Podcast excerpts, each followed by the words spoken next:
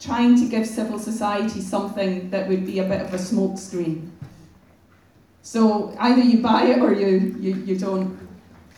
But I think that you raised some really important points about what, I mean, obviously, A, how does civil society or different groups within civil society react, understand what comes out of Paris and react to it? And then how do we, it's then about the tactics, depending on, I would say, how bad the outcome is, how you use that to determine what tactics the climate movement or the climate justice movement or the justice movement, because essentially they are different facets of the same issue, how it mobilises itself in the coming years. Because I think that the if the, the negotiation is, I mean, CIDSE has come up with red lines on different, like, so how bad, how bad is bad? Yeah. Um, and we're down towards the, the red.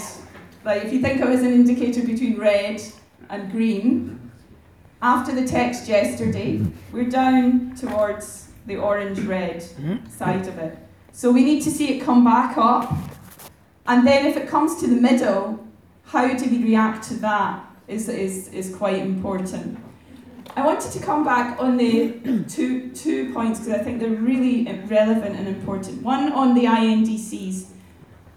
The INDCs, I think, um, yes, we need a binding international treaty. What the INDCs have done is bring it back to national politics and help us to understand at a national level, because all politics in some ways is local, what are our own governments doing. But we can't coming out of Paris allow almost, there's a missing link in this because there are other international treaties being signed as we are here which undermine everything that Paris is trying yeah. to yeah. do.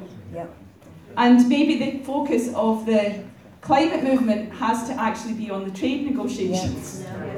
Because what's being agreed through TISA and through TTIP is actually and WikiLeaks have come out this week and shown that there is a direct link between the mood in Paris and what's happening in Paris and what's going to be agreed in Nairobi in next week.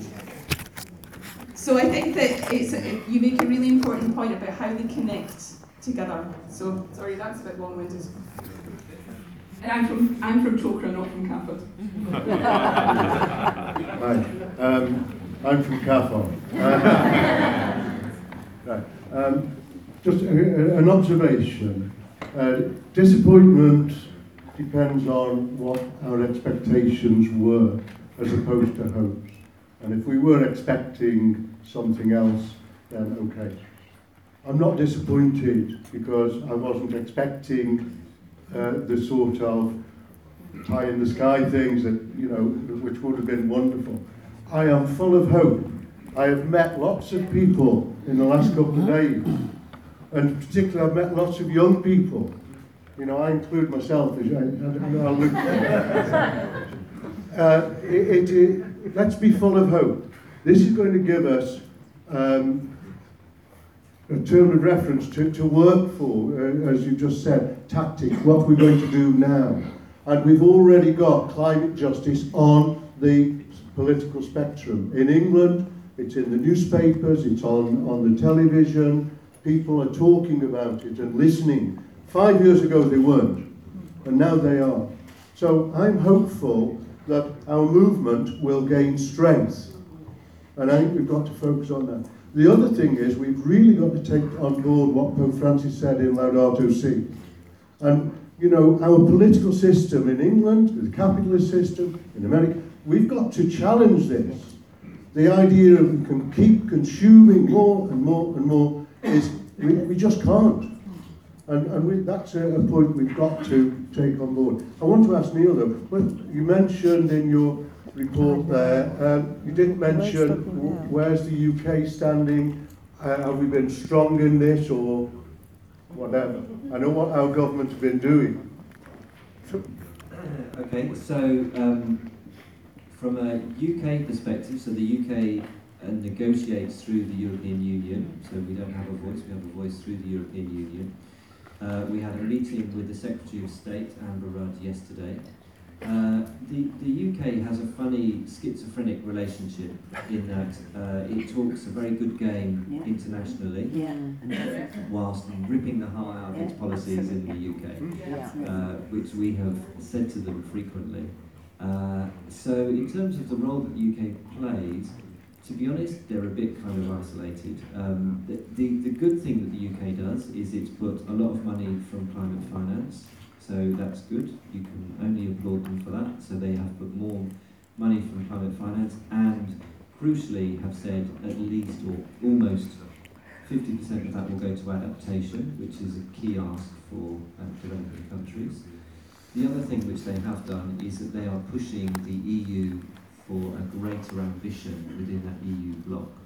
So the UK is one of the more progressive voices in terms of trying to push the EU into being a positive force. So traditionally what the EU has previously done, which I don't think is the same in this uh, negotiations, you've had kind of America and you've had China, uh, and then in between you've had the kind of European Union, in theory trying to kind of raise the ambition because it wasn't going to come from one of these two, two blocks. Uh, I don't think that's quite true anymore. That was true of previous things.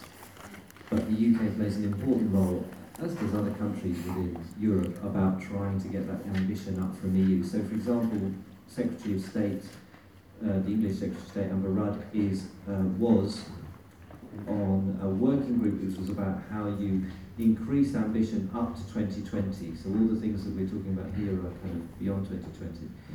How do you do it? So actually the EU has met its targets virtually already. I mean, it's on course to meet its targets already. So there's nothing stopping the EU actually recognising that and coming out and Yeah. saying, right, we're going to increase our targets because it looks like we're all we're on track to meet them. They haven't done that, and so that's the thing that the UK could do just as much as Ireland, France, and anyone else could do. So they've been kind of they're good on some things, terrible on domestic stuff, um, but they still have an important voice. Questions?